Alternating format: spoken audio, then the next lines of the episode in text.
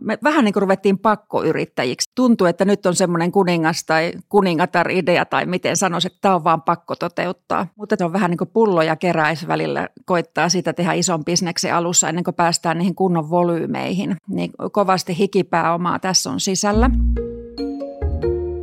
Tämä on Sixpotsin tekoja vihreässä siirtymässä.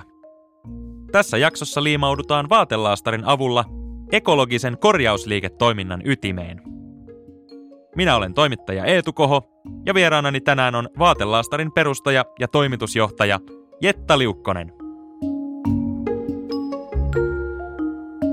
Te voititte juuri nyt vuonna 2022 sekä vuoden designteko että vuoden vastuullisuusteko palkinnot. Perustaja, toimitusjohtaja, mutta ennen kaikkea korjausliikennainen Jetta Liukkonen, mikä tekee vaatelaastarista niin poikkeuksellisen? Vaatelaastari on tämmöinen tekstiilien korjauspaikka, joka on hyvin laajasti kustomoitavissa. Ja paitsi, että sillä korjaa vaatteita, niin se tuo myös sekä kuluttajille että yrityksille sen designin ja vastuullisuuden lisäarvon siihen tuotteen lisäksi. Eli vaatelaastari on ennen kaikkea hyvä korjauspaikka, mutta se on myös designia ja ennen kaikkea hyvä palanen osana vihreää siirtymää. Se luo rikkinäisille reikäisille vaatteille lisää käyttöikää. Miten te löysitte tämän tavan toteuttaa tämä oivaltava keksintö? Tämä ideahan nousi meillä vuonna 2017 aivan arkisesta puhelusta. Lapsuuden ystäväni Annen kanssa juteltiin siitä, mitä ihmettä tehdä niille rikkoutuneille lastenvaatteille siellä meidän vaatekaapissa. Ei ollut aikaa korjata niitä, ei osaamista. Ja sitten ne semmoiset paikat, mitä me löydettiin kaupoista, niin ne ei vastannut sitä meidän tarvetta, eli ne ei ollut sillä tavalla helppoja eikä myöskään tyylikkäitä, mitä me itse kaivattiin. Ihmeteltiin sitä sitten, että vastaava tarve, rikkoutuneita trikoonpolvia ja muita täytyy olla muillakin.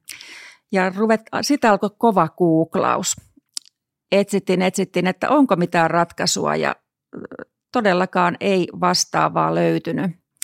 Eli nämä olemassa olevat oli tämmöisiä itse kiinnittyviä, jotka ei joustaneet. Niissä oli muovi, muovinen tunto ja tota, myöskin muoviraaka-aine. Ja se ulkonäkö ei ollut semmoinen miellyttävä. Me kaivattiin siihen designia, että semmoista paikkaa, mitä voisi jopa näyttää.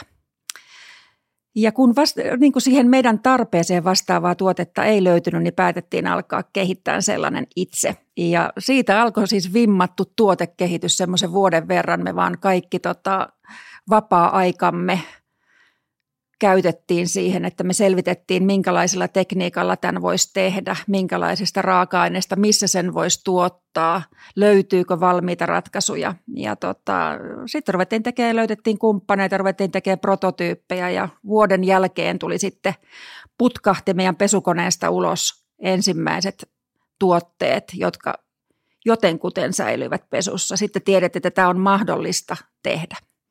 Eli tota, siitä, se, siitä se vasta sitten lähti, että ruvetaan kehittämään tätä tuotetta. Kuulostaa siltä, että te olette aika yrittäjähenkisiä ja hyvinkin aikaan saavia. Oliko teillä elämässä menossa semmoinen vaihe, että etitte jotain yritysideaa, että olisi kiva olla yrittäjä ja tämä sitten sattuu osuun kohdalle vai miten tämä niin polku yrittäjäksi sitten lähti käyntiin? Joo, me ollaan kauheasti palloteltu kaiken maailman ideoita ja joskus jopa yritysideoitakin meidän elämän varrella, mutta molemmat oltiin ihan muun alan töissä. Meitä yhdistää tämmöinen kiinnostus visuaalisuuteen, designiin ja ollaan aika kovia keksimään asioita, että on meillä jos jonkinmoista ideaa ollut. Mutta tämä oli sitten ensimmäinen semmoinen, joka oikein niin kuin kolahti sillä, että hei tästä voisi olla tuotteeksi. Ja tota, me oltiin vähän niin kuin ruvettiin pakkoyrittäjiksi sillä tavalla. Oli meillä toki semmoinen vaihe elämässäkin, että nyt voisi keksiä jotain uutta. Mutta sitten tuntuu, että nyt on semmoinen kuningas tai kuningatar-idea tai miten sanoisi, että tämä on vaan pakko toteuttaa.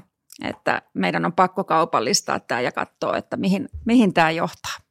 Sä kerroit, että matkan varrelle mahtui monta prototyyppiä ja erinäköisiä kehitysvaiheita, niin mikä oli sitten se oivallus, että tajusitte, että tämä oikeasti onnistuu? Oliko se joku teknologinen ratkaisu vai mitä kautta se löytyi? Siinä oli varmasti monta vaihetta, että me ollaan kehitetty tätä tuotetta koko ajan. Meillä oli heti alussa sata perhettä mukana antamassa palautetta, testaamassa, kehittämässä tuttava perheitä, tuttavan tuttavia. Ja tota, sitä vaihetta, kun saatiin ensimmäisiä versioita liikkeelle, ensimmäiset meillä oli ihan tämmöistä puuvillaa, joka ei joustanut ja hoksattiin, että hetkinen, me tarvitaan siihen joustoa, palaute on sen suuntaista, me tarvitaan siihen tota, muuta kuin puuvillaa, joka on ongelmallinen ympäristön kannalta. Mehän siis tulimme täysin tekstiilialan ulkopuolelta, eli meillä oli just ja just tiedossa – niin kuin, että on puuvillaa ja on polyesteriä ja sanotaan liimoistakaan ei kauheasti tiedetty, että ihan mieletön oppimismatka. Mutta samalla sitä on niin kuin tehty yhteistyössä meidän kumppaneiden kanssa, löydettiin hyvät alihankkijat ja yhteistyössä meidän asiakkaiden kanssa, että me tutkitaan jokainen palaute tosi tarkkaan, jos on jotain tapahtunut ja kaikki toiveet, mihin suuntaan tätä lähtisi kehittämään. Ja tota, palautteen pohjalta me ruvettiin sitten selvittelemään erilaisia tekstiilimateriaaleja ja huomattiin, että ainakin joustavuutta pitää lisätä. Sitten kaivattiin muun muassa merinovillaa, johon sitten löytyikin kumppani ja tota, myös heijastavaa tuotetta ruvettiin sitten tekemään. Elikkä, ja luovuttiin puuvillasta, koitettiin luomupuuvillaa ja nyt ollaan päädytty sitten omassa tuotannossa tämmöiseen kierrätyspolyesteriin – joka toimii parhaiten meidän omissa tuotteissa. Ja sitten kustomoidaan todella laajasti erilaisia materiaaleja, tekstiilimateriaalia tuodaan meidän tuotteeseen. Ja se on se, mikä on oikeastaan niin kuin täysin ainutlaatusta, eli mikään muu yritys maailmassa ei meidän tietääksemme tällä hetkellä tällä tasolla pysty kustomoimaan. Tai nimittäin ole ihan helppo, että sä tuot sen, sen joustava, joustavia, hyvin erilaisia materiaaleja tähän tuotteeseen. Niin te olitte tuossa kesällä esillä myöskin painettavan teknologian Prince 22 tapahtumassa, koska olette kokeilemassa nimenomaan tämän painettavan teknologian soveltamista. Minkälainen haaste se on ollut, että te pystytte tuomaan myös sen designin mukaan tähän tuotteeseen? Joo, meillä on tosiaan vaatelaastari on, tämä paikka on paitsi tavaramerkki, myös innovaatio ja me tuodaan siihen erilaisia lisäominaisuuksia. Että jos puhutaan, että tämä yksi ominaisuus on se, että sä korjaat sillä sen vaatteen ja lisäät sen vaatteen käyttöikää, koska sehän on kaikista merkittävintä ympäristön kannalta. Vaikka suurin osa tuosta tuotannon, tuotannon päästöistä aiheutuu siellä alkuvaiheissa kuitujen tuotannossa, niin nimenomaan tämä käyttövaihe ja korjaaminen on se kaikista merkityksellisin vaihe. Eli tuplaamalla vaatteen käyttöikä voidaan ne päästöt siinä elinkaaren aikana puolittaa. Me ollaan selvitetty erilaisia ominaisuuksia tämän korjaamisominaisuuden lisäksi. Muun muassa just tämä heijastavuus esimerkiksi näissä heijastavissa vaatelaastareissa ja sitten meillä on vettä hylkivyys. Me ollaan muun muassa Imagewearille valmistettu se on vähän Coretex-tyyppistä kangasta, mikä siellä on ja meillä on nyt myös oma semmoinen hankauksen, hankausta hyvin kestävä ja vettä hylkivä kangasmateriaali. Mutta sitten innostuttiin testaamaan myös esimerkiksi termosensitiivisyyttä tässä, kun me halutaan tutkia, että olisiko mahdollista tuoda tähän pieneen kahden gramman tekstiilipalaseen jotain älykästä ominaisuutta, että se ei tarvisi välttämättä sitä kilon vaatetta, se äly niin kuin sinne tuotantoon, vaan että sä voisit tehdä minkä tahansa vaatteen älykkääksi. Siinä on omat haasteensa pesun keston kierrätettävyyden osalta vielä, mutta saatiin niin kuin ihan perustasolla toimimaan tämmöiset esiasetetut lämpötilat muun muassa tässä tuotteessa, mutta pesun kesto on vielä hyvin, hyvin heikkoa ja täysin alkuvaiheessa. Lähinnä näin, että meitä kiinnostaa, että mitä kaikkea näinkin pieneen kokoon voisi tuoda. Mä ihailen sitä, miten te olette koko ajan etsimässä uusia tapoja tai uusia mahdollisuuksia tämän tiimoilta.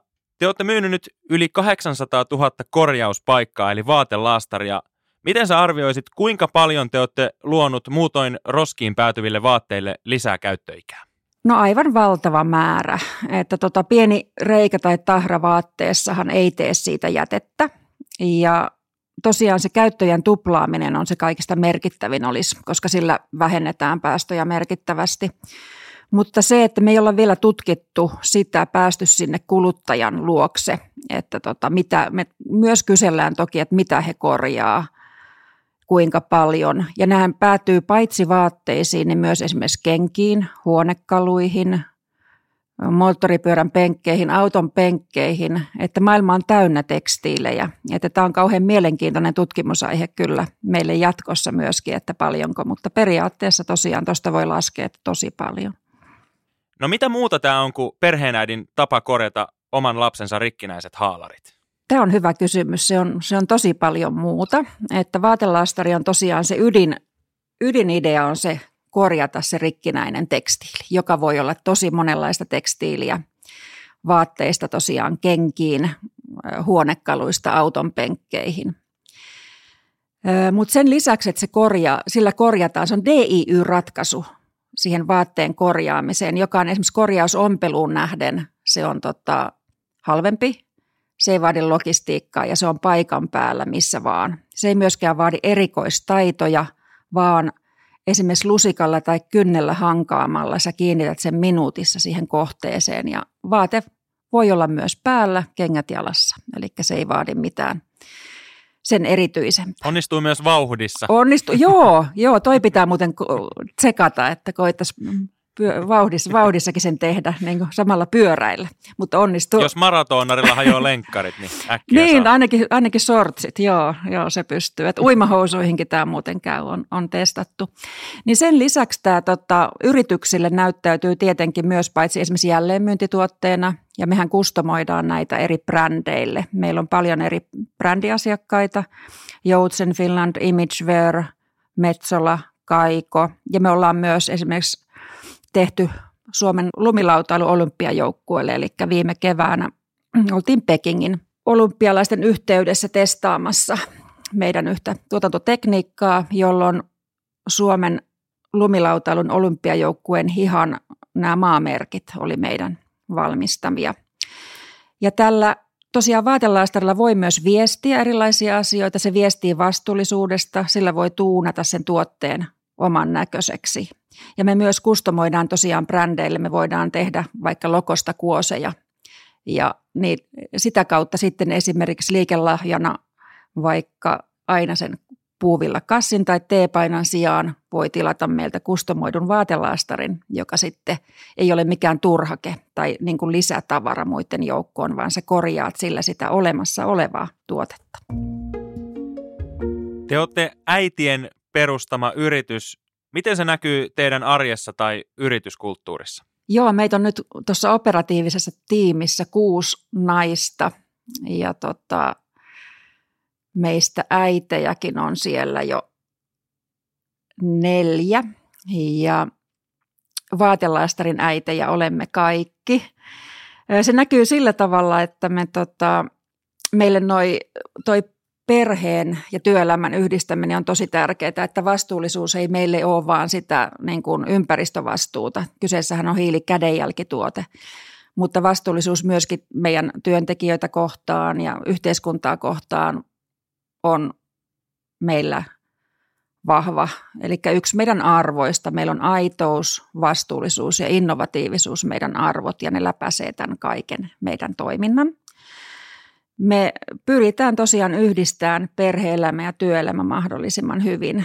Ja totta kai meillä on sitten näin startup-yrityksenä alusta pitäen niin otettu meidän perheen jäsenet sitten sinne sekä kameran eteen että taakse, että kaikki on ollut mukana tässä tukemassa ja tätä kehittämässä. Tie on kuitenkin tämmöisessä NS-eurotuotteen myynnissä, me ollaan lähetty täysin nollilta, niin tota, se työmäärä on aivan valtava. Teidän tarina vaikuttaa näin ulkoapäin katseltuna hyvinkin menestyksekkäältä, mutta kuitenkin jokaisen menestyksen takana on niitä vaikeita päiviä, niin mitä ne vaikeat päivät ja hetket on teillä ollut? Joo, niitä mahtuu tähän kyllä. Että niin kuin sanoin, että se on vähän niin kuin pullo ja keräis välillä koittaa sitä tehdä ison bisneksen alussa ennen kuin päästään niihin kunnon volyymeihin. Että saatiin kehitettyä semmoinen niin kuin sekä ekologinen että ekonominen tapa tuottaa näitä. Niin kovasti hikipääomaa tässä on sisällä.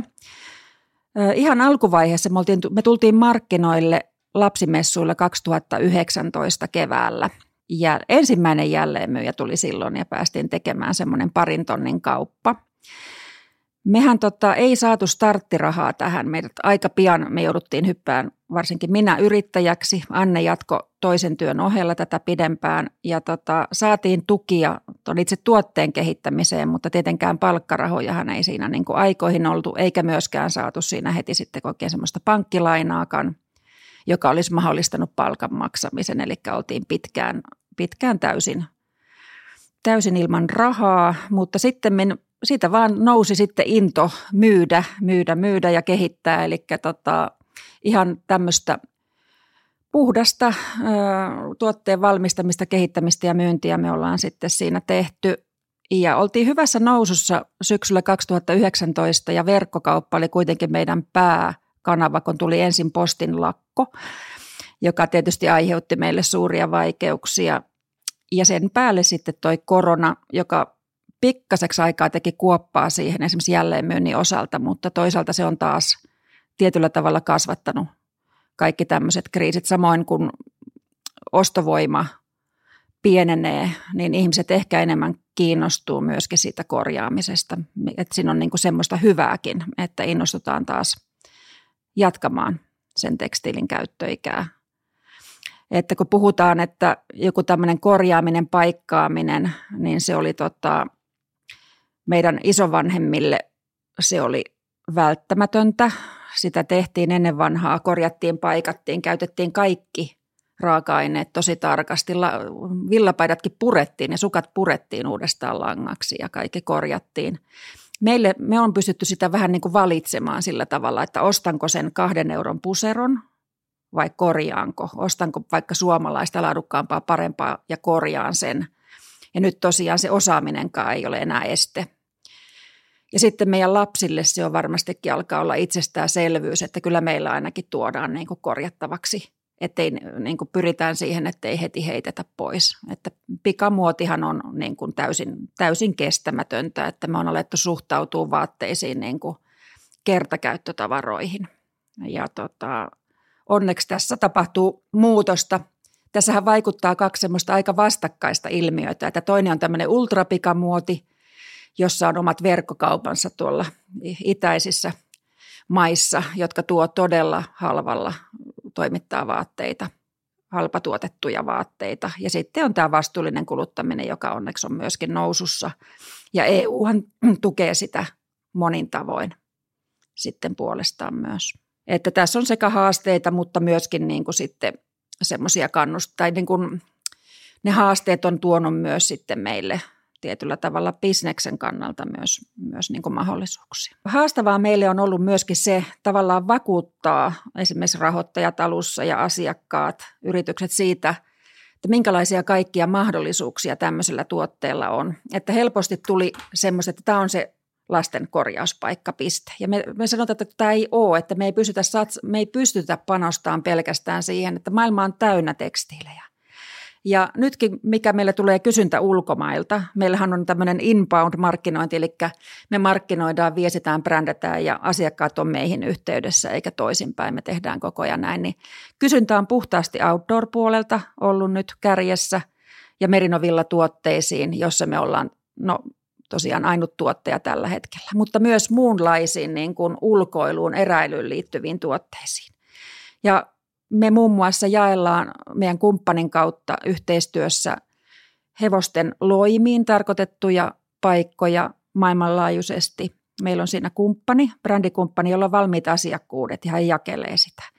Työvaatteet, ammattikäyttö, suutarit käyttää tätä niin kuin myöskin ammattikäytössä. Meillä on ihan valtavat mahdollisuudet, että kun maailma on täynnä tekstiiliä, ne ei kestä ikuisuuksia – EUkin tukee tässä vihreässä siirtymässä ja kannustaa tuotteiden käyttöä jatkamiseen ja myös te, itse asiassa tulee myös vaatimaan tietynlaisia toimia. Niin ne meidän tavallaan ne mahdollisuudet on niin paljon laajemmat kuin siinä lapsiperheessä. Toki lapsiperheet on meidän ykköskohderyhmä, se on selvä. Ja varsinkin täällä pohjoisessa, jos on tämmöisiä funktionaalisia vaatteita. Jos me oltaisiin tultu markkinoille puhtaasti vain korjaamiseen, niin kuin lastenvaatteiden korjaamiseen tarkoitettu paikka, niin ei oltaisi kyllä menestytty tällä tavalla. Että nyt me, niitä on myyty kuitenkin se 888 000 kappaletta viimeisimmän lasken mukaan pääosin lähes kokonaan Suomessa. Niin tota, täytyy aina muistuttaa se, että tekstiilejä on kaikkialla meidän ympärillä. Niin eli se yksi haaste tällä hetkellä varsinkin on se, että saadaan markkina ymmärtämään, mitä kaikkea tämä teidän tuote voi parhaimmillaan olla. Se oli alkuvaiheessa vielä enemmän. Nythän meillä jälleenmyyjät on ja kumppanit siihen herännyt. Ja se, meidän pitää vaan viestiä siitä koko ajan selvemmin, että mitä kaikkea se mahdollistaa. Mutta sikäli loistava nimi ja tavaramerkki Vaatelaastari, millä tultiin Suomessa markkinoille ja se edesauttoi meidän, meidän läpilyöntiä sen sijaan, että se olisi voinut vaikka joku mm, mikä tahansa paikkis. Niin tämmöinen näin kuvaava nimi sitä auttoi, mutta nyt kun kansainvälisytään ja näitä käyttöjä on niin paljon käyttökohteita, niin se tietysti tuo vähän haastetta, että meidän pitää tarkkaan miettiä, mitä asioita viestitään ja miten kiteytetään se meidän viesti. Niin, miten sä näet tuon suhteen, että te toimitte kuitenkin vihreästi, te olette hiilikädenjälkituote, niin onko se nimenomaan se teidän ykköskilpailuetu, eli sillä te nimenomaan teette sitä bisnestä sillä vihreydellä? Totta, se ei varmaan, se on toinen. Eli meillä on tämä ekologisuus ja tämä vihreys, joka tulee meidän, paitsi tuotteessa, meillä, meillähän on todella tarkkaan mietitty kaikki raaka-aineet, mutta sitten myöskin tässä tämä helppous on niin kuin se ykkösjuttu. Ihmiset haluaa helppoutta arkeensa. Eli kun puhutaan paljon vihreästä siirtymästä, niin monesti ratkaisut on semmoisia systeemisiä, eli ne tapahtuu siellä ne on niin teollisessa tuotannossa tai jonkun ison organisaation omassa toiminnassa, mutta me tuodaan tämä vihreä siirtymä, tehdään se mahdolliseksi kuluttajalle, niin kuin helppo pieni teko, jolla on kuitenkin iso vaikutus. Eli kuluttajalle se helppous on ja nopeus ja myöskin ehkä se laatu, eli tota, että tämä on laadukas, niin se on se ykkösjuttu. Kun taas sitten ajattelee vaikka niin kuin EUta tai meidän yritysasiakkaita, niin siellä, siellä sitten korostuu myös se niin kuin vastuullisuus ja tämä vihreä siirtymä. Sä kerroit, että vastuullisuus on teidän yrityksessä yksi iso tärkeä arvo. Mitä se arvo on teille maksanut? Monesti puhutaan siitä, että arvot on arvoja vasta siinä vaiheessa, kun niiden edessä joutuu tekemään vaikeita valintoja. Niin mitä ne valinnat on teidän kohdalla ollut? No yksi ihan konkreettinen valinta on se, että nämä suunnitellaan ja valmistetaan kokonaan Suomessa. Eli me, on, me ei ole haluttu viedä tätä ulkomaille. Meidän mielestä on todella vastuullista se, että paitsi että me työllistetään itsemme, niin me työllistetään välillisesti myös monta muuta. Ja ollaan mukana elvyttämässä tekstiiliteollisuutta Suomessa, joka jossain vaiheessa todellakin täältä katosi ja osaamistakin on paljon kadonnut. Nämä myös suunnitellaan tosiaan Suomessa, eli suomalaisia suunnittelijoita ollaan myös työllistetty. Raaka-aineita joitakin ei vielä ole saatavana kotimaasta, eli esimerkiksi meidän kierrätyspoluesteri, joka sekin neurotaan Suomessa joustavaksi ilman elastaania, niin tota, sen raaka-aine on muovipullojäte, joka tulee Kiinasta tällä hetkellä. Eli tota, kuten suurin osa käsittääkseni kierrätyspoluesterin raaka-aineesta, varmaan 99 prosenttia. Jos me saataisiin sitä Suomesta, sitä raaka-ainettakin, niin toki se täältä ostettaisiin, mutta sitä ei ole saatavilla. Eli yksi hyvin konkreettinen on tämä suomalainen suunnittelu ja suomalainen työ meillä. Se maksaa vähän enemmän, mutta se tuo meille työtä ja se, täytyy sanoa, että hyvin paljon helpompaa on myös toimiminen alihankkijoiden kanssa ja me tiedämme, että tehtaatkin meillä toimii vastuullisesti, eli se seuranta on silloin paljon paljon helpompaa. Mutta siinä tosiaan tulee se ura, se on pikkasen kalliimpi tai se on kalliimpi kuin että me tehtäisiin sitä tuolla muualla. Mutta tämä on valinta. Miten sä näkisit, että muut yritykset tai yrityspäättäjät vois oppia tästä teidän tavasta toimia tai teidän yrityksestä ylipäätään? Niistä oivalluksista, mitä te olette tehnyt tai teidän tuotteista tai kulttuurista? Mä luulen, että yrityskulttuuri on sillä tavalla muuttumassa, että tämmöinen vastuullisuus, se on, se on niin kuin alkaa olla itsestäänselvyys ja tämmöiset tietyt toimet, mitkä tehdään vaikka oman hiilijalan jäljen pienentämiseksi, niin ne ei ole enää niin kuin, se, se on niin kuin edellytys, että se on se niin kuin perusjuttu. Mutta itse toivon, että, että se arvomaailma olisi vähän vielä moninaisempi siellä, että tehtäisiin, oltaisiin ehkä valmiita tekemään pieniä – uhrauksia sille, että pysyttäisiin toimimaan Suomessa. Ymmärrän, että se on vaikeaa. Se on hirvittävän haastavaa, kun kuluttaja monesti kuitenkin äänestää. Halutaan Suomessa tuotettua halpaa tuotetta, mutta niin kauan kuin me ei saada tähän vaikka jotenkin kotimaisille tuotteille jotain etuja enemmän verotuksellisia tai tukia, niin se on haaste, että nyt taas on kuullut yrityksistä, jotka joutuu viemään sen tuotantonsa ulkomaille ja se on ihan hirvittävän sääli minusta, että meillä on niin valtavaa osaamista täällä. Toinen on tämä, että meillä tämä tuote, mitä me tehdään, niin sehän on korkean jalostusarvon tuote. Että ajattelee vaikka tämmöisen tuotteen kilohintaa, toi maksaa kaksi gram, tai painaa kaksi grammaa toi meidän tuote.